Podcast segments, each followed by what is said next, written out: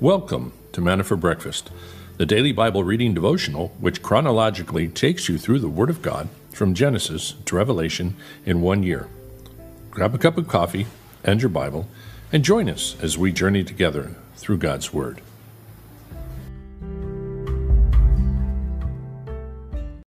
Good morning. It's another beautiful day. It's the 20th. Let's look at this day in history and see what some of the things went on this day. This day in history trivia. Well, we had, unfortunately, the Columbine High School massacre in April 20th, 1999. And that was right next to Calvary Chapel. And Renee and I know the pastor that went and ministered to that school right after it and um, spent a long time you know, talking to those people. He did, and if I'm if my memory serves, and Renee can help me later on this because my memory's a little foggy, but I believe he said one of the girls that was shot went to his church, stood up and, and made a stand for Christ because they asked if anybody's a Christian. She boldly stood up. And they asked, like, why or something. I can't remember what her response was, but she made a really, really strong stand for the Lord, literally and spiritually. And I believe they shot her if um, if memory serves. Anyway, that's sad, but it's also encouraging that there's people that know, even high school students know, that there's nothing better. There's nothing better in this life than to know that, that where you're going is making a stand for your faith, even when it might cost you your life. Can you imagine the encouragement to those that lived with saying this this woman knew what was real? Well, anyway, um, we'll move on. Dolly Parton's first single was on this day, 1959, at April April 20th, when she was 13 years old. Pasteurization, also Louis Pasteur, on April 20th, completed his first test of pasteurizing food. And busing, the U.S. Supreme Court rules on this day in 1971 that the use of busing to end segregation in public schools is constitutional. The electron microscope was publicly demonstrated for the first time interesting. It had a magnification 100,000 uh, Dyron meters, whatever that is. And Robert E. Lee resigns his command to the U.S. Army in 1861 on this day. Interesting. Okay, those are just a few of the things in trivia history. Now on to the dad jokes. Hmm.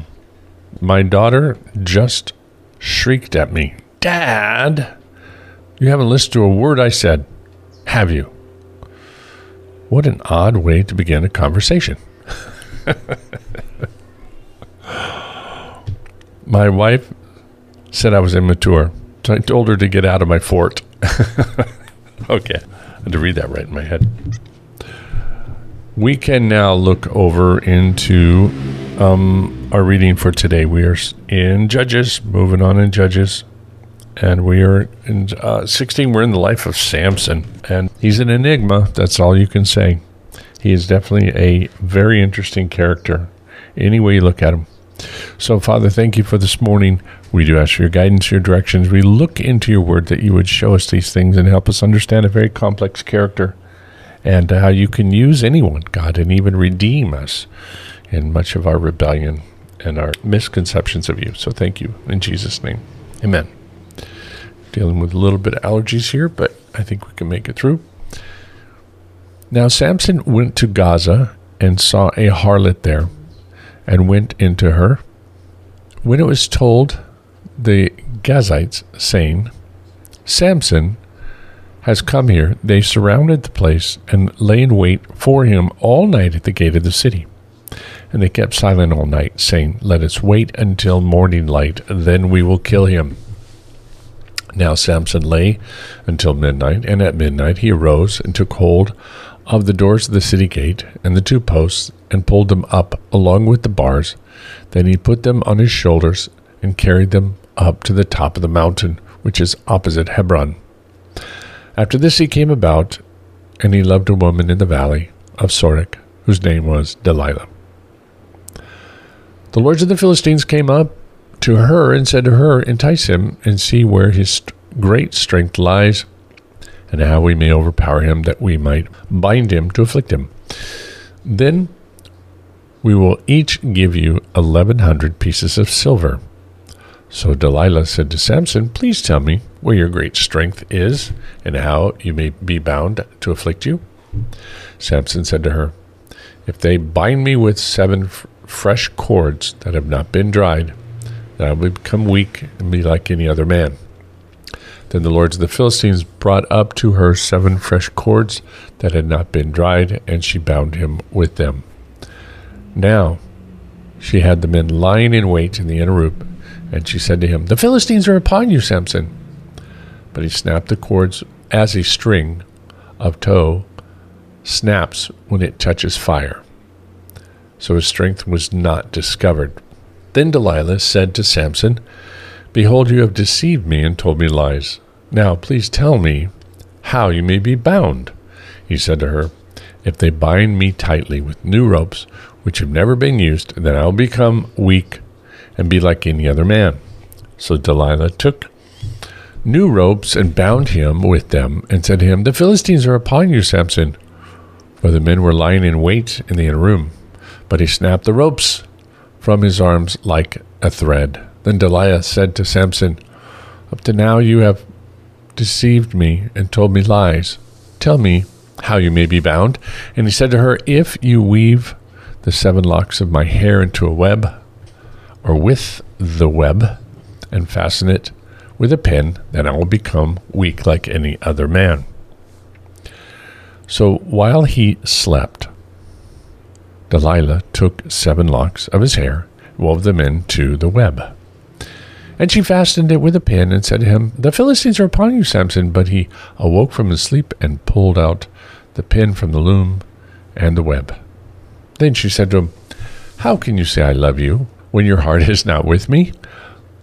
You have deceived me these three times, and have not told me where your great strength is. It came about when she pressed him with her words and urged him that his soul was annoyed to death. So he told her all that was in his heart and said, A razor has never come upon my head, for I have been a Nazarite to God from my mother's womb. If I am shaved, then my strength will leave me, and I will become weak like any other man. When Delilah saw that he had told her all that was in his heart, she sent and called the lords of the Philistines, saying, Come up once more, for he has told me all that is in his heart. Then the lords of the Philistines came up to her and brought the money in their hands. She made him sleep on her knees, and called for a man, and had him shave off the seven locks of hair. Then he began to afflict him, and his strength left him. And she said, The Philistines are upon you, Samson. And he woke from his sleep and said, I will go out as the other times and shake myself free. But he did not know that the Lord had departed from him. Then the Philistines seized him, gouged out his eyes. They brought him down to, to Gaza and bound him with bronze chains. And he was a grinder in the prison. However, the hair of his head began to grow again after it was shaved off. Now the lords of the Philistines assembled to offer a great sacrifice to Dagon, their god, and rejoice. For they said, Our God has given Samson, our enemy, into our hands. And when the people saw him, they praised their God, for they said, Our God has given our enemy into our hands, even the destroyer of our country, who has slain many of us. So it happened when they were in high spirits that they said, Call for Samson, that he may amuse us. So they called for Samson from the prison, and he entertained them, and they made him stand between two pillars. Then Samson said to the boy who was holding his hand, Let me feel the pillars on which the house rests, that I may lean against them. Now the, the house was full of men and women, and all the lords of the Philistines were there, and about three thousand men and women were on the roof looking down while Samson was amusing them. Samson is avenged. Verse 28. Then Samson called to the Lord and said, O Lord God, please remember me and please strengthen me just this just this time, O God, that I may at once be avenged of my of the Philistines for my two eyes. Samson grasped the two middle pillars on which the house rested and braced himself against them, and one with his right hand and the other with his left. And Samson said, Please let me die with the Philistines. And he bent with all his might, so that the house fell on the lords and all the people who were, who were in it. So the dead he killed at that death were more than those whom he killed in life. Then his brother and all his father's household came down, took him, brought him up, and buried him between Zorah and Eshtaol in the tomb of Manoah his father. Thus he judged Israel twenty years. Well, we'll stop there before we go on. Uh, just to comment on his life, he was a judge of Israel who was being judged at the same time, in my mind, for his disobedience and his his immoral lifestyle. Yes, he was used by God, but he was not a an upright judge. He's gonna he's gonna be the opposite of Samuel, who I kind of believe was the ultimate judge of Israel. He was one who was brought up from his youth and dedicated to the Lord, like Samson. His mother brought him and dedicated him to the Lord, but Samson did not follow the path of the Lord like Samuel. Samuel stayed faithful, learned the word of God. He stayed in the there um, with Eli. He learned all about God's commands and he was pure in his heart and in his actions, and he cared about Israel. And so he judged Israel and was a good military leader. But Samson was this wild card that was dedicated to the Lord, and God came upon him and gave him this great ability to be a blessing to the entire country. But yet he became prideful, it would seem, in this great ability he had.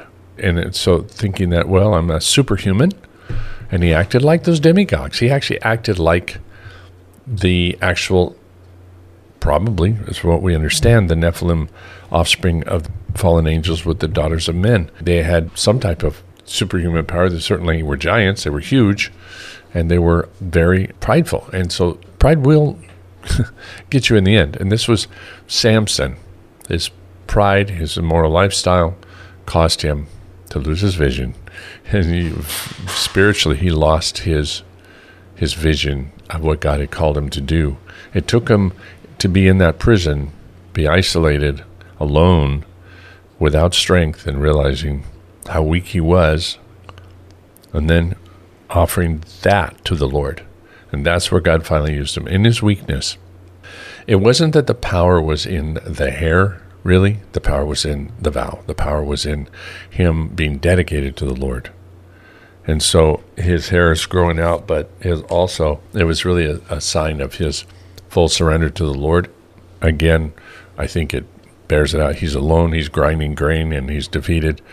But he prays honestly, humbly, Lord, just let me you, use me this one last time to be your deliverer for Israel because God was trying to deliver the people from idolatry. And now these people are rejoicing that their Dagon was the God and the great God, and they were they were laughing at Israel, and so then God allows him to do the one last thing in his humble state, but he dies in the process because of this great, this great um, prideful rebellion that he had really done through most of his life. Chapter 17 now. There was a man of the hill country of Ephraim whose name was Micah he said to his mother, The eleven hundred pieces of silver which were taken from you, about which you uttered a curse in my hearing, behold, the silver is with me. I took it. As his mother said, Blessed be my son by the Lord. Then he returned the eleven hundred pieces of silver to his mother, and his mother said, I wholly dedicate the silver from my hand to the Lord for my son to make a graven image and a molten image. Now, therefore, I will re- return them to you so when he returned the silver to his mother, his mother took the 200 pieces of silver and gave them to a silversmith who made them into a graven image and a molten image. And they were in the house of Micah. Now the man, Micah, had a shrine, and he made an ephod and a household idols, and consecrated one of his sons, that he might become his priest. In those days, there was no king in Israel. Every man did what was right in his own eyes. Now, there was a young man from Bethlehem in Judah, of the family of Judah, who was a Levite, and he was staying there.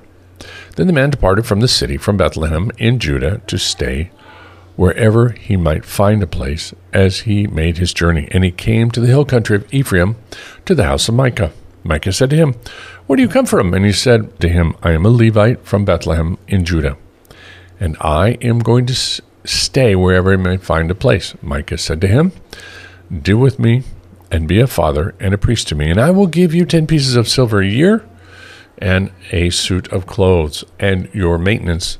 So the Levite went in. The Levite agreed to live with the man, and the young man became to him like one of his sons. So Micah consecrated the Levite, and the young man became his priest and lived in the house of Micah. Then Micah said, Now, I know that the Lord will prosper me, seeing that I have a Levite priest. Chapter 18. In those days there was no king in Israel, and in those days the tribe of the Danites was seeking an inheritance for themselves to live in. For until that day, an inheritance had not been allotted to them as a possession among the tribes of Israel. So the sons of Dan sent from their families five men out of their whole number, valiant men from Zorah and Eshtaol, to spy out the land and to search it. And they said to them, Go search the land. And they came to the hill country of Ephraim, to the house of Micah, and lodged there. When they were near the house of Micah, they recognized the voice of the young man, the Levite, and they turned aside there and said to him, Who brought you here? And what are you doing in this place? And what do you have here? And he said to them, Thus and so as Micah has done to me, and he hired me, and I have become his priest. They said to him, Inquire of God, please, that we may know whether our way on which we are going will be prosperous. The priest said to them, Go in peace, your way in which you are going has the Lord's approval. Then the five men departed and came to Laish, and saw the people who were in it living in security, after the manner of the Sidonians, quiet and secure, for there was no ruler humiliating them from anything in the land, and they were far from the Sidonians, who had no dealings with anyone. And they came back to their brothers at Zorah and Eshtaol, their brothers, and said to them, What do you report? And they said, Arise, let us go up against them, for we have seen the land, and behold, it is very good. And will you sit still? Do not delay to go, to enter, to possess the land.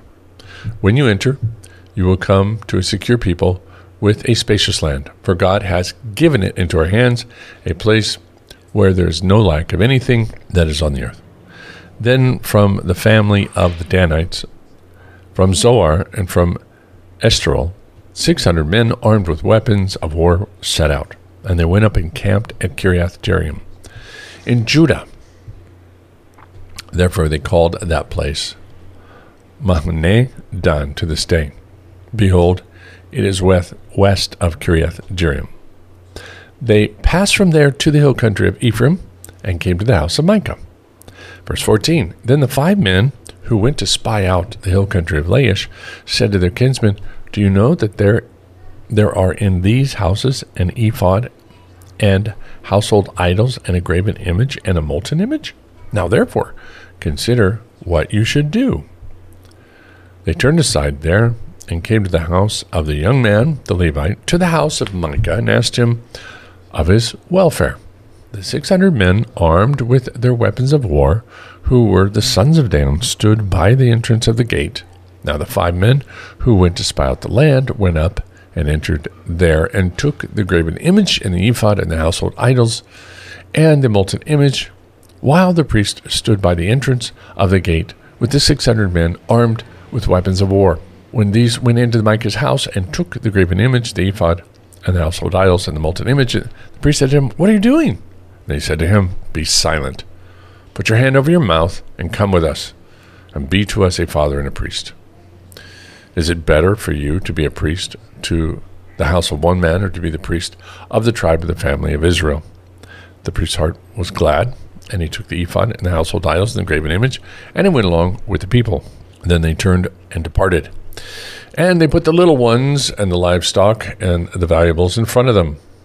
Then they had when they had gone some distance from the house of Micah, the men who were in the houses near Micah's house assembled and overtook the sons of Dan. And they cried to the sons of Dan, who turned around and said to Micah, What is the matter with you, and what have you assembled together? He said, You have taken away my gods, which I've made, and the priest, and I have gone away, and what do I have besides? So how can you say to me, What is the matter with you? The sons of Dan said to him, Do not let your voice be heard among us, or else fierce men will fall upon you, and you will lose your life and the lives of your household. So the sons of Dan went on their way, and when Micah saw that they were too strong for him, he turned and went back to his house. Then they took what Micah had made, and the priest who belonged to him, and came to Laish, to a people quiet and secure, and struck them with the edge of the sword, and they burned the city with fire. And there was no one to deliver them, because it was far from Sidon, and they had no dealings with anyone. And it was in the valley, which is near Beth Rehob. And they rebuilt the city and lived in it. And they called the name of the city Dan after the name of Dan, their father, who was born in Israel. However, the name of the city formerly was Laish. The sons of Dan set up for themselves the graven image and Jonathan, the son of Gershom, the son of Manasseh. He and his sons were priests to the tribe of Dan until the day of the captivity of the land. So they set up for themselves Micah's graven image, which he had made all the time that the house of God was at Shiloh. This is super sad. this is a young priest, a young Levi, who is supposed to have been trained in the Lord in the word, in the law, in Moses' law, trained to help in the sacrifice of animals at the tabernacle. This was a time when he should have been not just living far away, but waiting for his opportunity to go minister there in the tabernacle and serving. They lived far away in the in the priestly cities. He's supposed to live in one of the cities of the Levites that was his job and minister to the people there. And still, he goes off on his own. Hey, I'm just going to go and see where I can go live and, and get a job. Basically, itinerant Levite priest guy. And he f- finds a, a job with this Israelite idolater that's got all these houses. You hey, come live with me. I serve all these other gods, and you, I can add you to my milieu of other gods. We can use you because you're the God of Jehovah, and we'll add you to my gods, the other gods, and you you can help me worship all the gods. And he's this young, um, today we would call progressive, liberal, kind of Levite that goes, sure, good idea, I'll help you. And so he is thinking, um, you know, all roads lead to uh, heaven or whatever the concept of heaven was and and he is thinking in terms of all gods need to be worshipped or something along that line and and then the rest of the the tribe of Dan come up and they're all on board with this they're like wow you're awesome you not only serve Yahweh, but you you're a priest to all these other gods too. Let's take those images. Let's take all that stuff, and we're going to go way up here where originally God had not really called them to go. God had set apart. There was a part that they had been set up and given to that was more down in the valley, but they didn't want that. They wanted to go up somewhere that looked better to them and go up. And there they take these idols and they set it up the idols. And if you go to Israel today, you can go to the very place, it's still there, the altar where they set up this idol, which was a golden calf, we find out later. And uh, and it's uh, you can see where the altar was. You can see where they sacrificed everything it's still preserved there. It's really sad. And they get judged severely for this by God. They're they're basically their name is cut off and they don't they don't get an inheritance really in the end um, of all things. So very, very sad. It, it's certainly a warning to this pluralistic approach to faith in God, that Christianity, that we can all just worship whatever. one God, one way, one Son, one sacrifice. Uh, there is only one way to worship God through Jesus Christ. That's it. There is not any other. Nothing else is accepted by God. And anything else does fall under his judgment. So, and then we're going to f- see how this works out as Dan tries to do this and it becomes a disaster. Luke 15 now, finishing up Luke, verse 11 through 32. We saw yesterday the precious coin that was lost by the woman. She was looking for it. We see that what, that which was lost, the things that were found, and I'll think about it. But now we're moving on. To the prodigal son. Then he said, A man had two sons. The younger of them said to his father, Father, give me the share of the estate that falls to me. So he divided his wealth between them. And not many days later, the young son gathered everything together and went on a journey into the distant country, and there he squandered his estate with loose living. Now, when he had spent everything, a severe famine occurred in that country, and he began to be impoverished. So he went and hired himself out to one of the citizens of that country, and he sent him into the fields to feed swine. And he would have gladly filled his stomach with the pods that the swine were eating, and no one uh, was giving him anything to eat.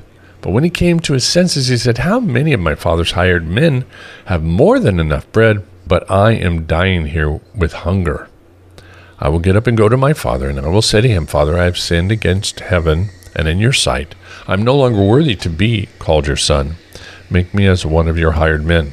So he got up and came to his father. But while he was still a long way off, his father saw him, felt compassion for him, and ran and embraced him and kissed him.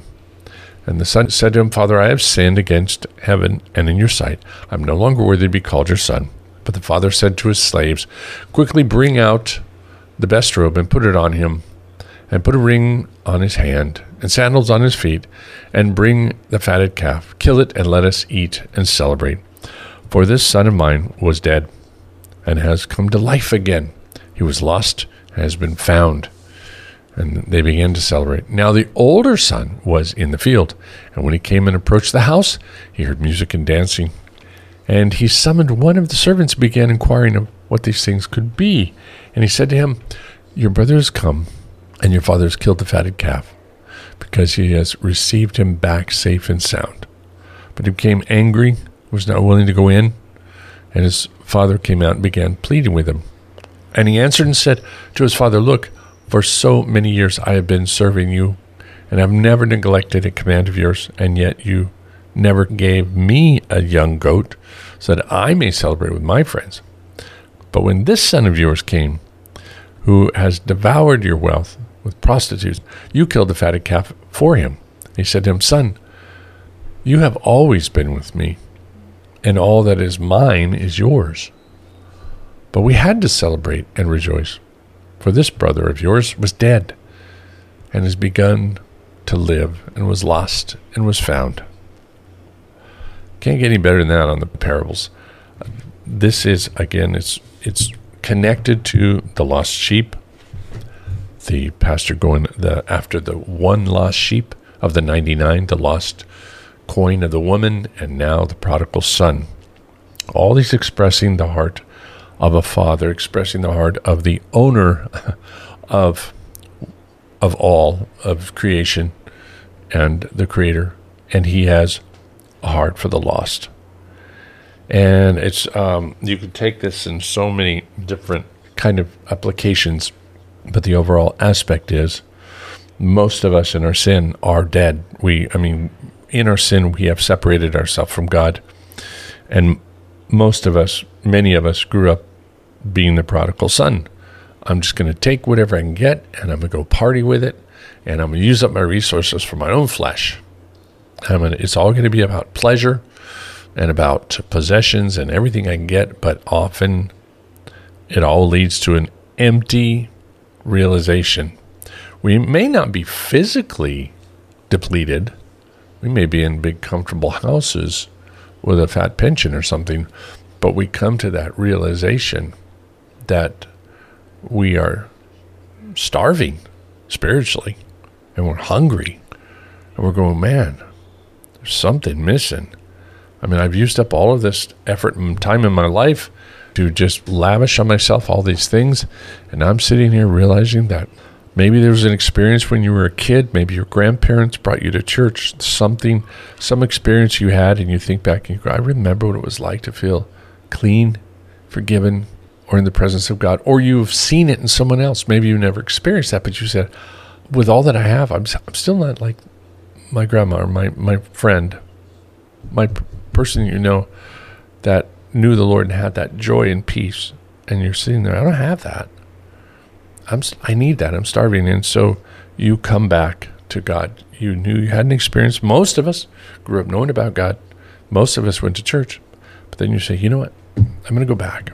And and you humbly go to church, you humbly go to a Bible study, whatever it is, somebody wants to help you come back to the Lord. And you do, and you see that God is not angry with you. He's not trying to find out ways to punish you for, for being so dumb all those years.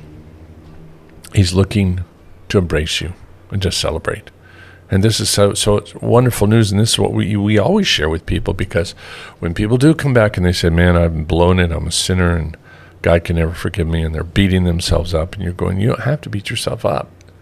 If you're ready to change, if you're ready to surrender, God is ready to have a feast with you because He's rejoicing that you were dead, but now you're alive. Your destiny was hell and separation and death, and you had nothing and and you were just a walking corpse. But now in Christ, if you've really surrendered your life and you've come back to the Father, then receive the embrace and rejoice. This is called grace. It's getting what you do not deserve. You get the mercy of God because it doesn't judge you and says, "I'm not going to send you hell. I will forgive you." But then you get His His grace is when He lavishes upon you what you know you don't deserve his love and his acceptance and his feast and giving you the best and the, the sandals and the food and the robes that we receive from him. So wonderful. That's why we are believers because of his goodness, right?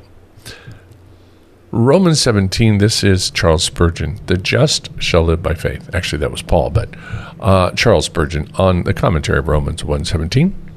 I shall not die. I can. I do believe in the Lord my God and this faith will keep me alive. I would be numbered among those who in their lives are just, but even if I were perfect, I would not try to live by my righteousness. I would cling to the work of the Lord Jesus and still live by faith in Him and nothing else.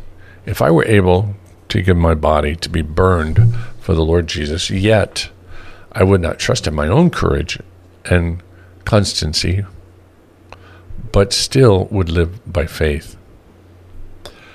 To live by faith is a fairer, surer, and happier thing than to live by feelings or by works. The branch, by living in the vine, lives a better life than it would live by itself, even if it were possible for it to live at all apart from the stem. To live by clinging to Jesus, by deriving all from Him, is a sweet and sacred thing if even the most just must live in this fashion, how much more must I, who am a poor sinner? Lord, I believe I must trust thee wholly. What else can I do? Trusting thee is my life. I feel it. So to be, I will abide by this even to the end. So, Father, thank you for this morning. Thank you, Lord, for, for blessing us and giving us this life. We, we offer it up to you. We ask, God, that you do keep us ever, God, in your sights when we wander from you. Thank you for the ability to come back to you. Thank you for last night and showing us how your love extended even to the enemies of Israel, even to one who was prideful like Naaman, so much like Samson. We bless you, God, for what you are doing in our lives. And we just yield up this whole day to you. We thank you for our friends for Jesser, Karina, and the kids coming and spending time with us and helping us with the youth retreat. I ask you to bless them on their way home. So thank you for this beautiful day, God, in Jesus' name. Okay, that'll do it. I've got to get finished up pretty quick because we've got to run our friends over to the airport. So God bless you guys. We will see you tomorrow. Bye bye.